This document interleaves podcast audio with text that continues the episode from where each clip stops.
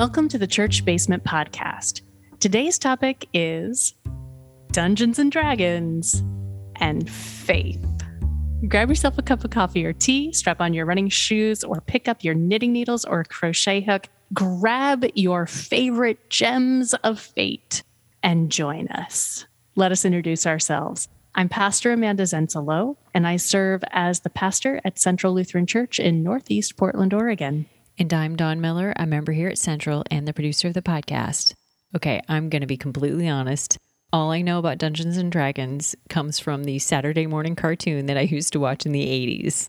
This, however, is something that is near and dear to your heart. So, start with a little bit of personal history, how long you've been playing, and for me, and hopefully some others, what is Dungeons and Dragons? Welcome to my nerd life. Yay. Like half of the clothing I wear is Dungeons and Dragons themed. Really?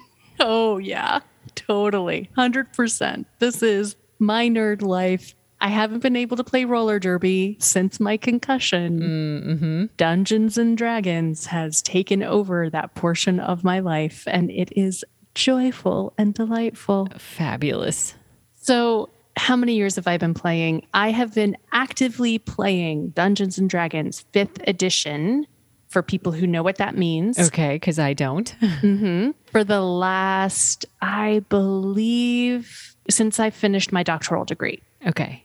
So, my husband got back into it. He's been playing for a long time and he started playing when my stepdaughter left our home. So, about five years ago Okay. And he started playing, but I said I couldn't play until after I finished my doctoral degree because time Mm-hmm.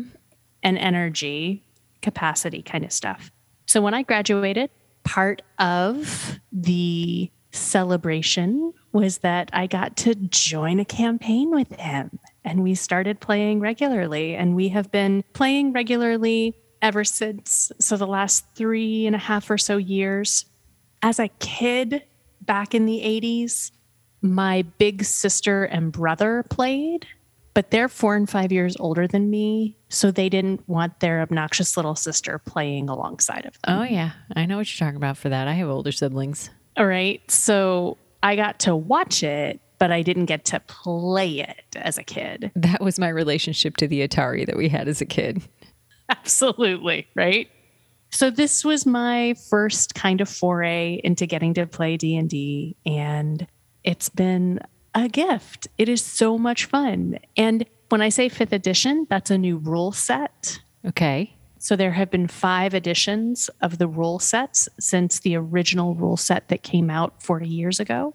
And the current rule set is really created in a way that it can be used in lots of different ways, but it very much gives space for storytelling to be the center of the experience.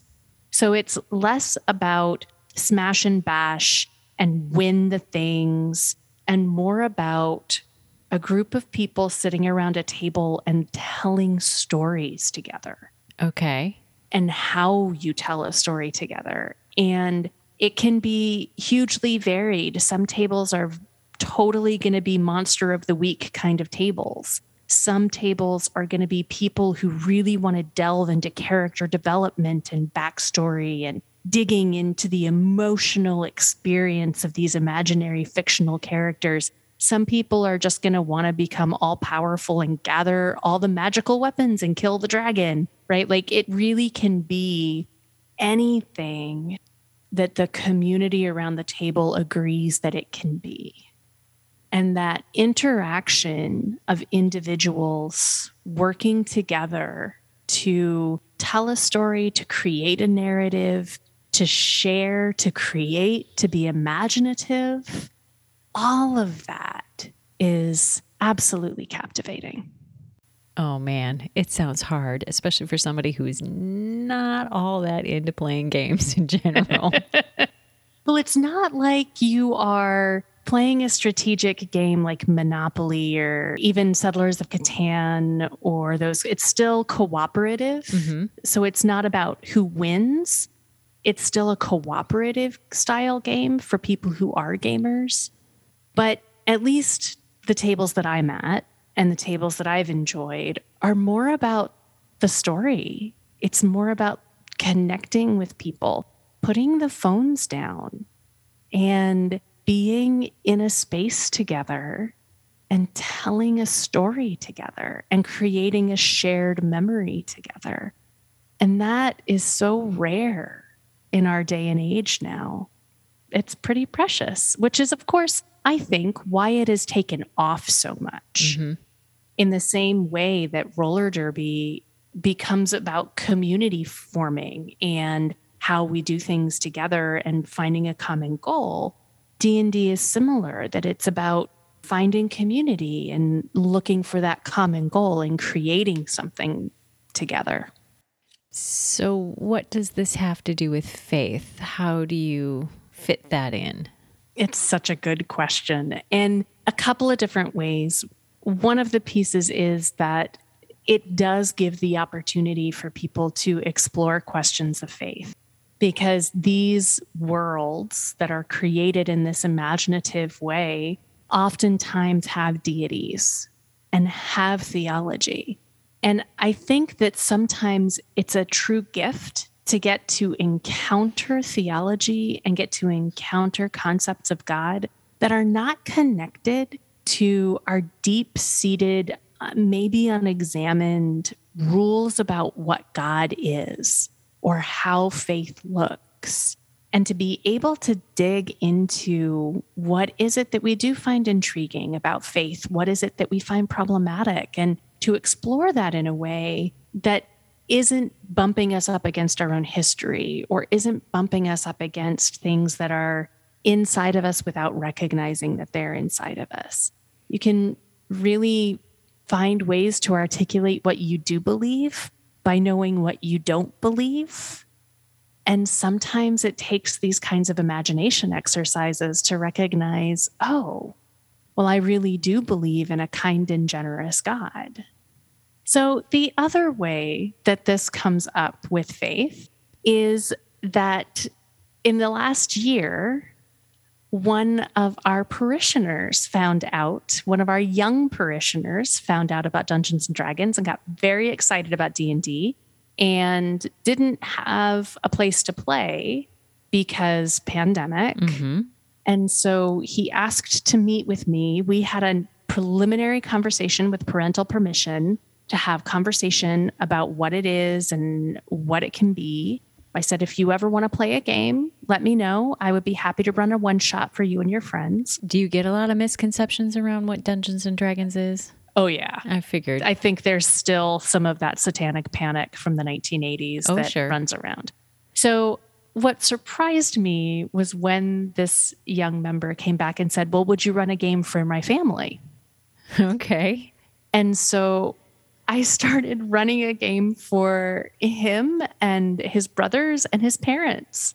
And they sit around their table and they put the computer at the end of the table and I sit at my desk in pandemic safety ways and they play Dungeons and Dragons at their dining room table together with the pastor as what's called the DM, which is the dungeon master.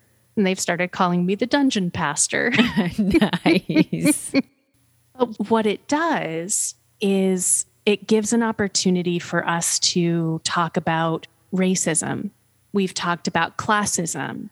We've talked about working together as a team. We've mm-hmm. talked about greed. We've talked about what evil is and taking advantage of other people. We've talked about gender identity and gender nonconformity because one of the players is playing a non binary player. We've talked about how to set boundaries and to say, yes or no to something, or how to say, this has gone too far and I want to stop, and how to observe that with one another. We've talked about mutual support of one another and being a yes and table where we accept ideas and practice it, which with three young siblings, uh-huh. Sitting down for two and a half hours and saying yes and to whatever your sibling comes up with. It's pretty amazing. It's pretty amazing, right? it's an incredible opportunity. We also, one of the characters is a cleric. So our non binary cleric is a holy figure. And so we've gotten to talk about when the cleric wakes up in the morning, they take the time to pray and connect with God in order to think about what they need for the day and to prepare themselves with all the skills and spells that they need for the day. And so we've gotten to talk about prayer habits and the benefit of prayer and all of these things within this non confrontational, it's not the pastor sitting here and mm-hmm. saying, okay, kids, don't be racist, right? But mm-hmm. We get to practice it, we get to try it on, we get to imagine together. It's just awesome. It's so much fun. Okay, I'm going to ask you somewhat of a simplistic question. You're calling them games, and I'm curious how do you know when one game ends and you decide to do a completely different one? Because I'm guessing with the roll of the dice and the choices that people make, every game is completely different. Normally, you tell a continuous story. So you're telling a story that continues. And an example of this there is a group of folks, voice actors, who have created a new media, significant media presence called Critical Role. Okay. They played the same campaign for five years. That seems like an inordinately long time. Only three years of it was broadcast. Okay. But they played the same characters every week for four hours a week for three years. I'm guessing that's atypical. Nope. No? Okay. Nope. There are lots of folks that have games that, and I'll say it's atypical in that usually your ability to schedule that many people together on a regular basis doesn't happen. Sure. But games can run for a very long time. Okay. Or campaigns can run for a very long time, years even. You can choose for them to be shorter, you can choose for them to be less intensive you could decide as a group that you're doing a one shot or a series of eight games, or we're going to play for six months together and we'll have roughly 12 games together twice a month. Right? You can make choices on that. You can set boundaries. You can set boundaries. And boundaries, as always, are helpful. Uh-huh. It gives the opportunity to really look at some powerful stuff how do you know when a game is over, when a session is over? Mm-hmm. Well, if you're the player, you never want it to end. So, never. If you are the game master or the dungeon master, when everyone is on the front of their seats and just staring at you in anticipation, that's when you end the game. really? Because then they'll show up for the next session. Oh, okay. So I think my understanding of what an actual game is is different than what you're talking about because I still have an understanding of a game being you sit down, you play Monopoly, you go around the whatever, and whoever has the most money wins, right? That's mm-hmm. not how mm-hmm. this seems to be working. This is my confusion. Think of it more of a book. And each session is either part of a chapter or a chapter. Okay. And a whole campaign is the book, is the novel. And maybe you're writing a trilogy. And so you've got big sections that you're going to be looking at. Or maybe you're writing a novelette or a short story. But if you think of it more in terms of a literary sense, because it's so story based, if you think of it as a literary metaphor instead of a game, like a board game, mm-hmm. then you're going to be closer to what it is and how it works. Okay, so if somebody is as complete newbie about this whole thing as me, but is intrigued enough to want to learn more, where would you suggest that they go? So, a couple of resources to learn are going to be dndbeyond.com. And that is a website where you can have access to some basic rules and some basic character creation stuff all for free and it's going to walk you through how to create a character and walk you through how to do things. D&D is not something that you can play by yourself. Okay. You need to find a group. So you need to find someone to tell a story with you. Again, that's also part of what the powerful piece of this is is that it's about community building. So finding a group, finding an opportunity can be challenging, but there are ways to do that. If you are interested in finding out, you can reach out to me and I'll help you find a way in. Just like I would do with roller derby, we can run a quick Google check and we can find a way for you to find a safe and good group that will fit what you are looking for. Okay. But D&D Beyond is a great place to start. Another place to start learning and this is going to sound really silly when I say it and I'm going to do a caveat that this group uses sometimes curse words and swear language and those kinds of things, but you can look up Critical Role. If you look up critrole.com, you're going to find their website and look for the video series called Handbooker Helper Okay. because it's called the Player's Handbook is the book that teaches you how the kind of the basic rules of the world and how the game is played. And they created a series of short videos teaching you what D&D 5th edition is, how to play it, how to create different kinds of characters, and how to have some fun. And that's a good place to start learning. Is there an age that you would suggest is good for this? I mean, you've talked about this family and some fairly young kids, right? Is there a point mm-hmm. where you're just too young? I think the littles are 7, 10, and 12 now. Okay. and they're all playing. Um, I mean, it needs to be that your dice aren't choking hazards. Okay. That's pretty young. You need to be able to understand what a story is. Okay. You need to be able to understand that you're playing pretend. And you need to be able to play cooperatively with other people. And so, whatever age you are, whoever you are, if those are concepts that are solid concepts for the person, and you can create a story together that is age appropriate and respectful and all of those things, whether that person is four years old or whether that person is 94 years old, mm-hmm. it can be done together. I would recommend making certain that everyone at the table has the same idea of what you're doing. Okay. And that's part of, I- again, what does this have to do with faith? Is that our faith teaches us how to interact with one another as community. Our faith teaches us our values and that community is something that matters to us. And how we interact with one another, what we choose to do, how we set boundaries, that's all part of our faith practice and part of what our church teaches us. D&D gives us this opportunity, this fascinating opportunity to really put it into practice in a game environment, in a fun environment, maybe with people who are of nothing to do with the church.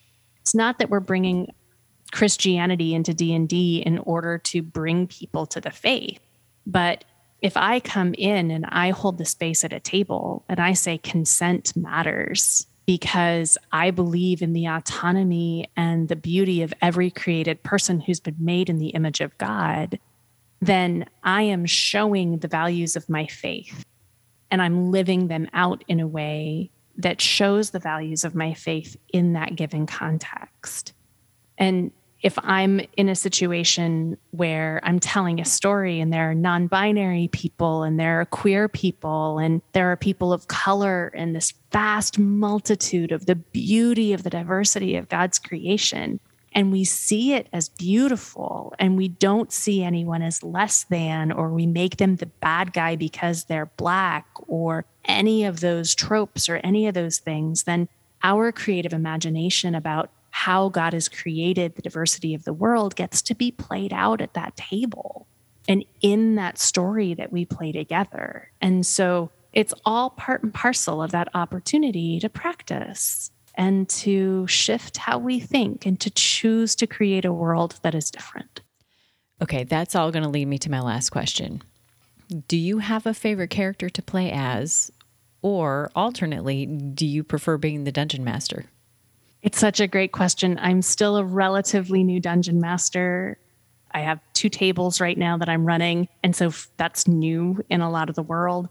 My character that I played the longest was Hethira. She was a part angel character who was awesome, and I love her dearly. And she's super cool. But my default character when I'm DMing. It's called an NPC, a non player character. It's like the character that shows up when someone asks for something that you aren't expecting. Okay. And you're like, oh no, they're asking a question and I need to give them information. As the dungeon master, you are everyone that they are not. Okay. So, in that moment, inevitably, what comes out, whether I'm ready for it or not, is um, an Irish accented red haired thief. nice. I don't know. Apparently, I have a backup type. That's fabulous. well, thank you, Pastor Amanda, for taking the time to help us learn a little more about Dungeons and Dragons and faith. I look forward to sitting down with you another week on another topic as do I. And if you have any questions and want to talk about this or wonder how you could get to play or more specific questions about what this has to do with an opportunity for our faith to shine, please feel free to reach out to me at pastor at centralportland.org. Until we are back in your ears again, may you roll as many natural 20s as you can. May the ones stay away. And may you remember that God loves you no matter what.